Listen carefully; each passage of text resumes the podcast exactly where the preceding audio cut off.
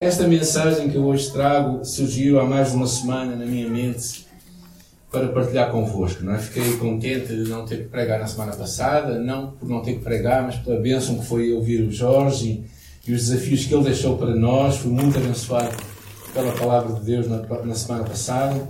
Mas esta foi algo que estava no meu coração a partilhar convosco. É? E, e quero falar um pouco acerca desta ideia de termos uma vida abençoada. Então, pronto, o que nós hoje vamos falar é acerca de montagem de móveis. Não sei se alguma vez viram estes papéis do IKEA muito interessantes. Não sei quem já montou alguns móveis do IKEA. Alguém já montou? Alguém já montou mal os móveis? Ok, eu acho que houve mais gente que montou mal do que aqueles que montaram é, é verdadeiramente um episódio, não é? Havia uma imagem que eu não trouxe para vocês porque não queria sugestionar ninguém, mas era uma imagem sobre como construir um caixão e montá-lo, não é? é? Também do IKEA. É, não sei, eu acho que foi uma brincadeira de alguém, mas eu decidi não trazer para cá hoje, esta manhã. Graças a Deus. mas é, é, é, interessante. Às vezes nós. E agora vocês estão a dizer, mas porquê que eu vou falar sobre isto? Porque às vezes, quando nós queremos inovar, e fazer aquilo que está na nossa mente, nós chegamos à conclusão que verdadeiramente as instruções têm um propósito, que é nos ajudar a fazer a coisa certa. E verdadeiramente o que Deus tem falado muito comigo é acerca do propósito da Bíblia para nós. Muitos de nós às vezes queremos inventar um pouco, queremos aumentar ou tirar, ou pôr aquilo ao nosso gosto, ou acharmos isto sobre este assunto, ou sobre aquele assunto. E, e depois, quando vamos a montar um móvel, sai errado. Quando vamos montar a nossa vida, sai errada. Não sai a vida que Deus tem para nós, que Deus pensou para ti e para mim. E por isso, nesta, nesta manhã, eu queria uh, contigo pensar acerca, um pouco acerca deste propósito de Deus e, da, e do propósito da palavra de Deus para nós. Agora, não sei o que vocês conseguem ler daqui e se conseguem decifrar porque é que está aqui. Alguém consegue tentar decifrar? O que é que eu estou a falar? Estás a falar da, do, da tua vida. Da minha própria vida. Da minha própria vida. 33 anos mais ou menos que eu assumi ser pastor de uma igreja e comecei a pregar.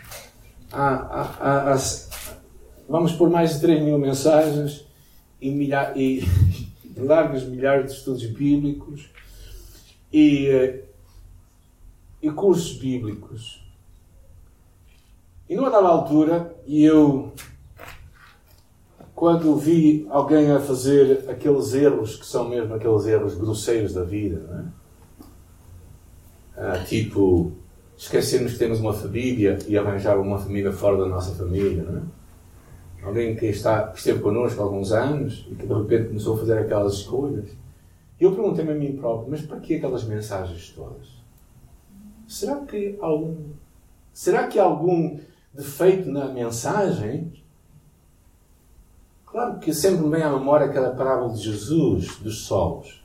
Mas Jesus disse que a palavra foi semeada e uma caiu em terra dura no caminho, outra caiu e entre espinhos, outra entre pedras e uma outra numa boa, num bom terreno. E por isso o resultado que aconteceu não foi devido à palavra, mas foi devido à terra que recebeu. Então o problema nunca é a palavra. O problema não é a palavra de Deus que não tem poder ou tem mais poder na tua ou na minha vida. Não. O poder da palavra é o mesmo. A questão é o teu coração e o meu coração. E Deus me levou para o livro de Tiago, que eu gostava de ler para vós, hoje, Tiago capítulo 1. Ah, iniciando no versículo 19 até ao versículo 27 enfatizando particularmente o versículo depois 21 e daí para a frente. Meus amados irmãos, tendo certeza disto. Todo homem deve estar pronto para ouvir, tardio para falar, tardio para cirar, porque a ira de Deus, do homem, não produz a justiça de Deus. Por isso, livrando-vos de todo tipo de impureza moral e vestígio de maldade, recebei de boa vontade a palavra em vós plantada, poderosa para salvar a vossa vida. Sendo praticantes da palavra e não somente ouvintes, enganando-vos a vós mesmos. Porque se alguém é ouvinte da palavra e não praticante, é semelhante a um homem que olha para o seu próprio rosto no espelho, porque ele se contempla, vai embora, e logo se esquece como era. Entretanto, aquele que atenta bem para a lei perfeita, a lei da liberdade, e nela persevera, não sendo ouvinte, ouvinte esquecido, mas praticante zeloso, será abençoado no que fizer. E se alguém se considera religioso e não refere à sua língua, engana o seu coração, a sua religião é inútil. A religião pura, imaculada, diante do nosso Deus e Pai é esta: visitar órfãos e viúvas nas suas dificuldades para se deixar, para não se deixar contaminar pelo mundo. Oremos. Nesta manhã, Senhor, nós acreditamos que esta é a tua palavra e tu és poderoso para trabalhar em nosso coração. E é isso que nós oramos em nome de Jesus Cristo. Amém. Ele tem aqui uma expressão muito interessante no versículo 19, por isso ele quis começar, que diz: Meus amados irmãos, tende a certeza disto.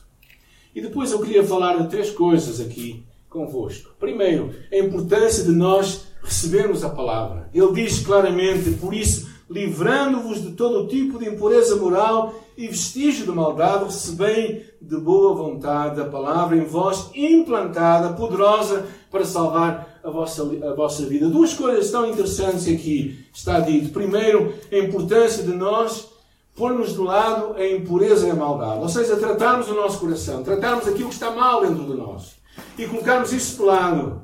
Como que a ideia que há muito clara, como uma ideia de nós nos livrarmos, livrarmos de coisas que estão sujas, coisas que não interessam ter.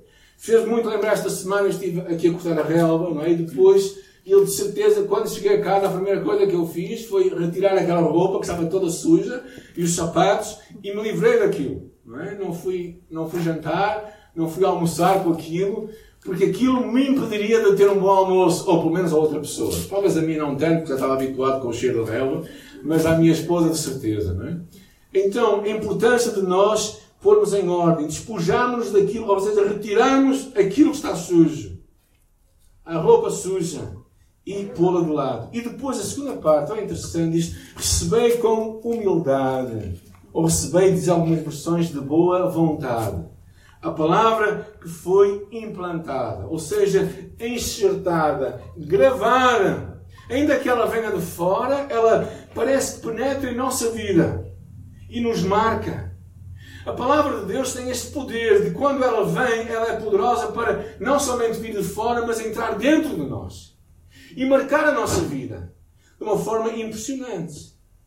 E por isso é que tantas vezes esta ideia de nós recebermos de boa vontade é tão necessária para o que vamos falar mais à frente. Não é? Recebermos, termos uma atitude de, de receber o que Deus fala connosco. O que Deus fala e contende connosco, nós recebemos, mas não recebemos simplesmente de qualquer maneira, mas diz aqui de boa vontade. Ou seja, aceitar o que Deus fala connosco. Quando Ele nos diz faz aquilo, faz aquilo outro. Eu acho que na imagem do apóstolo Tiago estava aquela parábola de Jesus, que ele terminou o sermão da montanha, quando ele diz: O homem que ouve a minha palavra e não a pratica, é semelhante ao homem que coloca a sua casa sobre a areia. E quando vêm os ventos e tempestades, a casa, a casa cai. Mas aquele que ouve a minha palavra e a pratica, é aquele que recebe a palavra de boa vontade e tudo o que fizer prosperará. Porque quando vierem os ventos e a tempestade, a casa não irá cair. É interessante, se fala de duas pessoas que vêm à mesma igreja, que ouvem as mesmas mensagens, que parece que sabem tão bem a palavra de Deus de cor como qualquer um do outro, que não há distinção disto. Mas um deles realmente recebe de boa vontade, vive aquilo, vai aceitar aquilo como a palavra de Deus para mudar a sua vida, enquanto que outro ouve e está tudo bem, mas aquilo vai passar ele vai esquecer. A questão não é a palavra, a questão é a semente. A questão é o sol, és tu, sou eu, o nosso coração. É interessante como ele descreve aqui a palavra. O versículo 18 diz, diz aqui a palavra da verdade. E ele fala mais, o versículo 25 fala a verdadeira lei, a lei perfeita. E a terceira coisa, ele diz que é a lei da liberdade.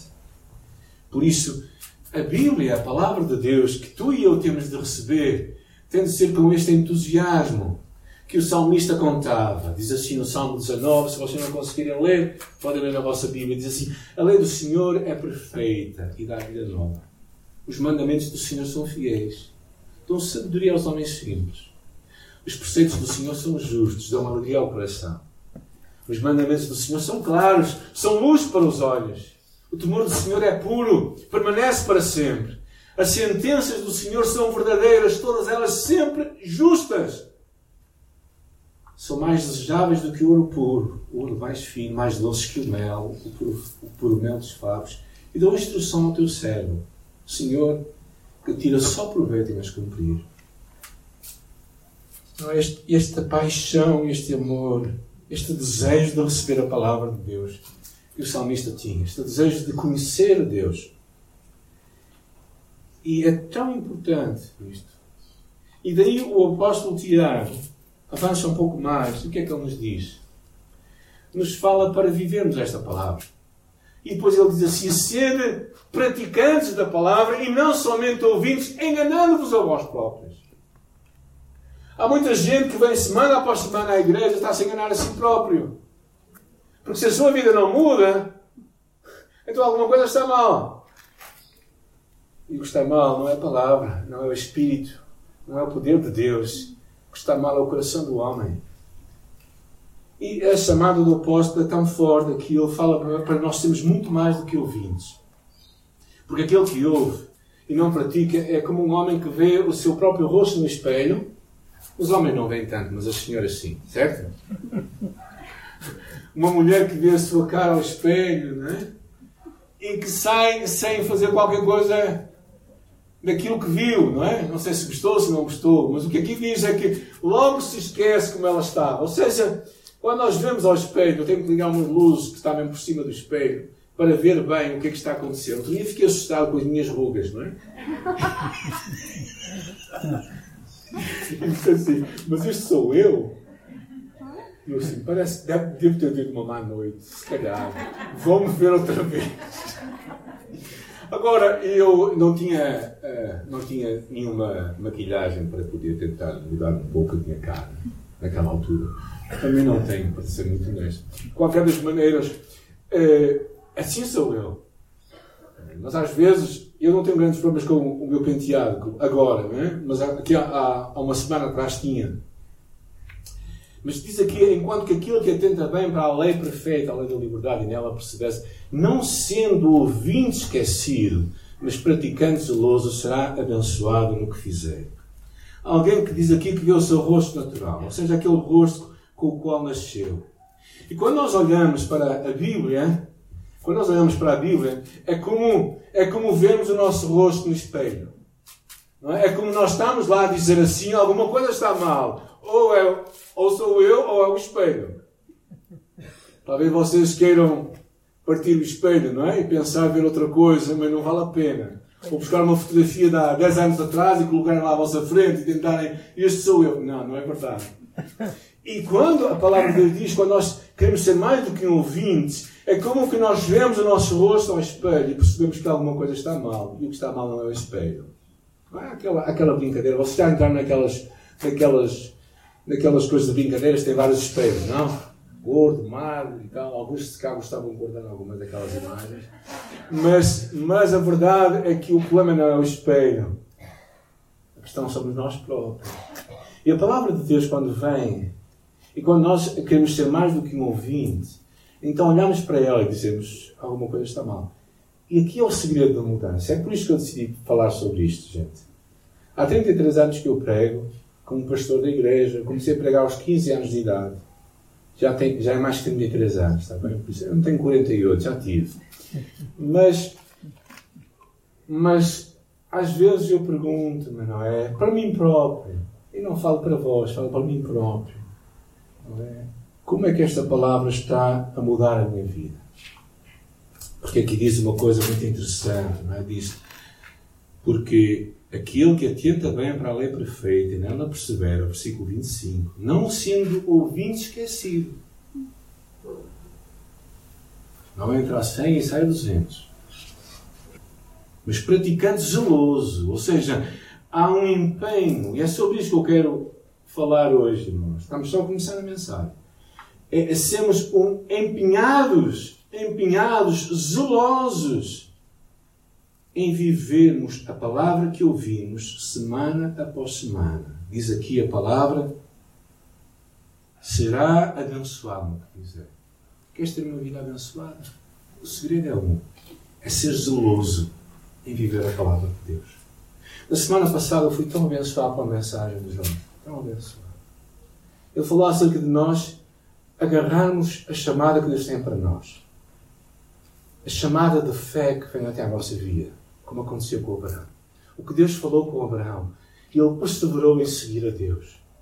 O Jorge nos desafiou também a darmos um passo de fé na nossa vida. E eu fiquei muito encorajado por aquela mensagem. E eu pensei durante esta semana, como é que eu posso dar um passo de fé na minha vida? Como é que eu, qual o passo de fé que Deus me está a chamar a dar hoje na minha vida? Qual aquilo que eu não quero abraçar que Deus tem para mim? E Deus falou muito comigo. Porque o que eu queria hoje vos fazer pensar não é tanto trazer mais uma mensagem, mas é, é vos alertar para a importância, para nós termos, termos uma vida abençoada, temos de ser zelosos, temos de ser empenhados temos de ser comprometidos, temos de ser dedicados em viver o que nós ouvimos semana após semana, dia após dia na palavra de Deus. Porque senão nós vamos esquecer. Vamos esquecer, vamos contemplar o nosso rosto natural e vamos esquecer o que Deus quer fazer na nossa vida. Aquilo que é espiritual. O apóstolo naturalmente dá três aspectos muito práticos que eu quero falar rapidamente. O nosso falar, ele fala: todo homem deve estar pronto para ouvir, tardio para falar e tardio para cirar. E no versículo 26 ele também retoma este assunto, é? para nós refriarmos a nossa vida. A importância de nós cuidarmos. Ele está a falar de três aplicações práticas que eu vou passar muito ao do leve, mas que eu acho que é muito importante, não é? E a palavra de Deus claramente nos dá este aviso. O livro de Tiago é um livro muito prático, que fala muito como é que nós podemos viver uma vida prática. Na verdade, o Lutero, quando, quando descobriu o poder do Evangelho e da graça de Deus, veio a olhar para o livro de Tiago um bocado depreciativamente e dizia que era palha, porque ele via muito o aspecto prático. Porque o Lutero tinha saído de uma religião, uma religião que baseava-se em coisas e em fazermos coisas mas ele compreendeu que o Evangelho é Cristo morrendo por ti e por mim. E aceitando esta mudança de vida. Mas, mas Tiago foi mais longe, porque ele percebeu que quando Cristo muda a nossa vida, então nós, numa forma prática, vamos mudar a nossa vida também. É a graça de Deus que te muda, mas é para te mudar, não é para te deixar o mesmo. E o apóstolo Tiago percebeu isto. Lutero, eu acho que teve dificuldade porque lutava com aquela, aquela, aquela religião baseada simplesmente em fazer e não fazer. E na verdade, o que eu te quero convidar hoje não é pensar que fé é simplesmente fazermos ou não fazermos uma coisa, mas é termos uma atitude diferente no coração. Quando tu conheces Jesus Cristo, queres mudar a tua vida. E eu gostei muito destas duas imagens, não é? Destas duas crianças que estão dispostas para ouvir. O, o, meu, o meu neto hoje estava cheio de gás. É? E ele estava. Ele, estava ele, costuma, ele costuma ser um bocadinho assim, mas hoje estava demais. E ele tinha muita dificuldade em ouvir. mas estava sempre a falar. E a palavra nos encoraja a ouvir. A segunda coisa que é muito interessante é cuidar dos mais necessitados. Naquela altura eram os órfãos e as viúvas que não tinham um sistema de apoio de segurança social que hoje pode não ser muito bom, mas é o que é possível.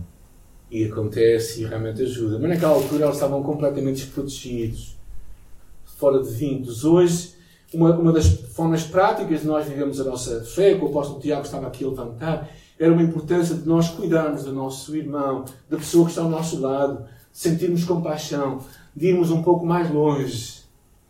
E é por isso que eu não consigo preconizar uma fé que não tem um aspecto prático que não saia do nosso conforto. Uma fé que, que fique simplesmente no nosso grupinho de amigos, na nossa igreja e que não, que não pense nos outros que precisam de ajuda. Uma fé que se alegra porque a nossa família é abençoada, mas que não se entristece por aqueles que estão a passar necessidades. A nossa fé tem que ser olhar para aqueles desprotegidos. Nossa fé não se pode alegrar quando os nossos três filhos têm emprego e os outros estão a passar dificuldades. Eu louvo a Deus e estou muito grato ao Senhor porque Deus tem abençoado muito a nossa família, os nossos filhos e tem-nos feito prosperar. Mas sempre que me cruzo com outras pessoas que não têm a mesma, não tiveram a mesma capacidade ou habilidade ou escolhas ou o que quer que seja, acho que não posso ficar indiferente. A nossa fé tem que nos chegar aos necessitados de hoje, os vulneráveis de hoje. Possivelmente não serão os órfãos e as viúvas, poderão ser pessoas na terceira idade, pessoas que não têm ninguém com quem conversar. Às vezes, simplesmente isso, só visitá-los vai fazer uma diferença. E todos nós Conhecemos a Virgínia muito bem. E sabemos que essa é uma das suas preocupações. Pensar naqueles que ninguém pensa. E a terceira coisa prática que o apóstolo nos fala é esta ideia de não nos deixarmos contaminar pelo mundo, mas deixar que a palavra verdadeiramente abençoe e mude a nossa vida. O apóstolo Tiago percebeu uma coisa, que um evangelho que não muda verdadeiramente é um Evangelho sem poder. O Evangelho tem que mudar. E a mudança vem por tu e eu sermos zelosos. Esta semana eu recorri ao Dr. Jorge Cruz para lhe perguntar como é que se chamava aquela doença que, que dificulta a absorção de alguns nutrientes para nós nos alimentarmos bem. Ele falou-me que é uma doença chamada celíaca. É isso, não é, Elsa? celíaca. Esta doença, basicamente, a pessoa come, mas não se alimenta. Isto fez muito pensar na nossa vida espiritual. Há muita gente que come, que vem à igreja, que lê a palavra de Deus todos os dias. Há muita gente que sabe muito da Bíblia. Há muita gente que conhece a Bíblia de trás para a frente, de frente para trás. Há muita gente que sabe muito acerca de Deus, mas tem essa doença celíaca espiritual. Que é o quê? Que basicamente não conseguimos tirar da palavra os nutrientes para nos alimentarmos e mudarmos a nossa vida. Ou seja, fazer que aquele alimento possa nos alimentar. fazer que aquela comida possa trazer mudanças em nossa vida. E eu pensei muito nisto. É? Às vezes nós recebemos muito da palavra de Deus. É? Na verdade, eu acho, eu vou ser muito honesto, eu acho que nós sabemos muito mais do que nós precisamos. Eu acho que nós temos muita mais comida na mesa do que nós conseguimos nos alimentar. Mas há, há que começar a usá-la, há que começar a, alimentar-nos dela. Há, há duas semanas atrás fomos muito abençoados com a palavra do pastor Marcos Amazonas, que eu ouvi e ele falou acerca da, da importância de nós sermos parte de uma comunidade de fé e de uma forma intencional partilharmos a nossa fé com os outros. De sermos alguém que recebe em nossa casa pessoas para apresentar o Evangelho.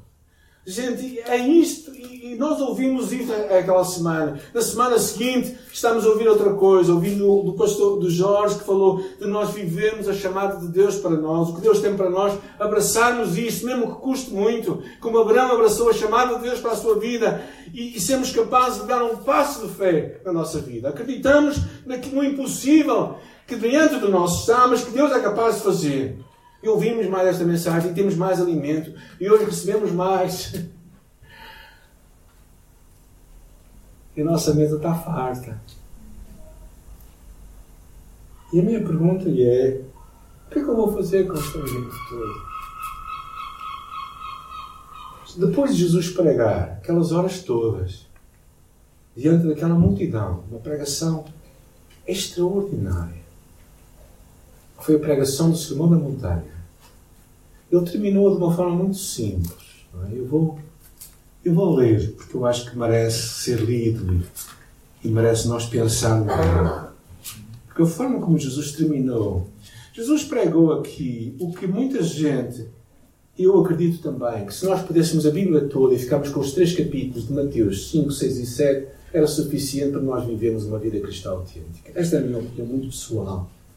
Mas depois de ele pregar verdades tão profundas acerca de amarmos o nosso inimigo, de caminharmos com ele a segunda milha, acerca de nós perdoarmos aquele que nos faz mal, acerca de nós darmos tanto espaço de não julgar para não sermos julgados, acerca de nós não juntarmos tesouros na terra, acerca de nós não sermos juízes precipitados, acerca de nós uh, perseverarmos na oração. Ele ensinou tantas coisas tão profundas.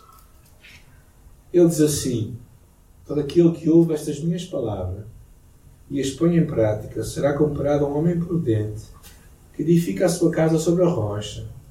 A chuva caiu, os rios se encheram, os ventos sopraram e bateram com força contra aquela casa. Contudo, ela não caiu, porque estava alicerçada na rocha. Mas aquele que ouve as minhas palavras e não as põe em prática será comparado a um homem insensato que edificou a sua casa sobre a areia.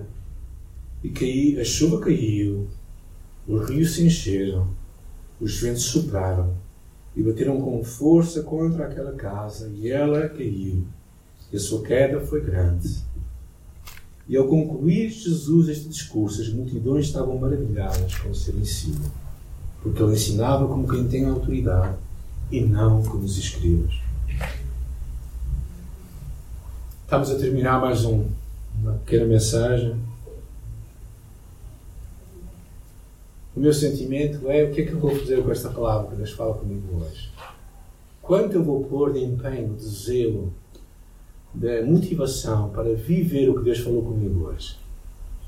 Quanto é que eu vou guardar? Como é que eu vou fazê-lo? Se calhar escrever num papel, se calhar começar a guardar um, um livro das minhas mensagens e escrever pequenas frases que Deus fala comigo e relê-la no meio da semana.